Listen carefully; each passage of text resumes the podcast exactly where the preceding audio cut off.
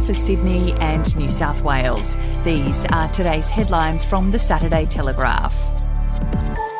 COVID patients will no longer be kept in segregated wards, and surgical staff will wear full protective gear permanently as at least three major hospitals move on to a war footing similar to the HIV AIDS epidemic. Crippled by rising patient numbers and a staff shortage, Liverpool Hospital, Nepean Children's Hospital, and St George Hospital are changing the way they deal with Omicron. A leaked email sent to staff from Professor Mohammed Head of surgery at Nepean Hospital, outlined a health district in crisis due to growing caseloads and a staff shortage exacerbated by close contact isolation rules. If you would like to read more on that story today, you can take out a subscription to the Daily Telegraph at dailytelegraph.com.au or download the app at your app store. Police are investigating whether a rival crime syndicate used the war between the Hamzy and Alameddine crime clans as a cover to murder gangster Ghassan Amoun, While the ongoing conflict between the two families is on top of the list of suspected motives for Amoun's assassination, detectives are also examining the possibility that another gang opportunistically murdered the crime figure in the hope that the Alameddines would take the blame.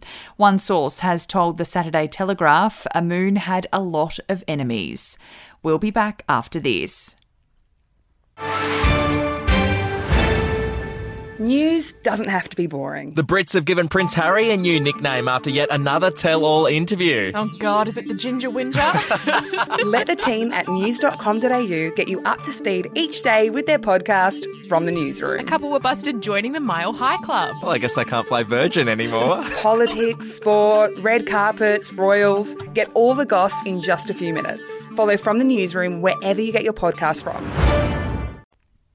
Leaked documents have revealed Tennis Australia wrongly and knowingly told the world's best tennis players, including Novak Djokovic, how they could play in the first Grand Slam of the year, even if they were unvaccinated.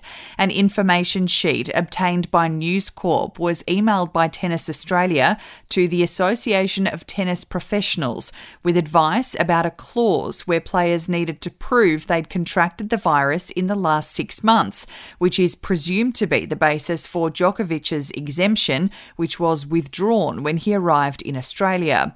The problem is the information forwarded to the ATP and players was incorrect, and Tennis Australia had already been told that.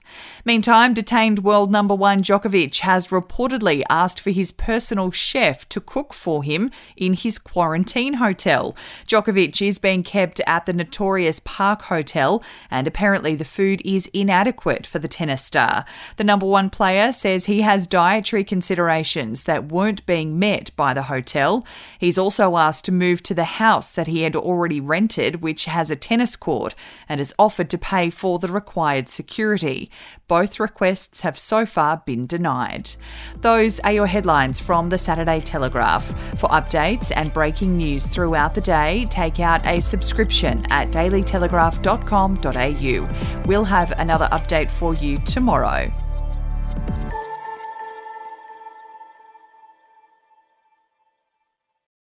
Australian history is full of colourful but forgotten characters, from alleyway gangsters to Cold War spies and eccentric entrepreneurs. There are hundreds of incredible stories of adventurous Aussies that never make it into our history books. Each week, I talk to some of the country's greatest history authors, sleuths, and yarn spinners to uncover the untold stories of some of our most interesting and offbeat ancestors. The show in black and white can be found wherever you get your podcasts.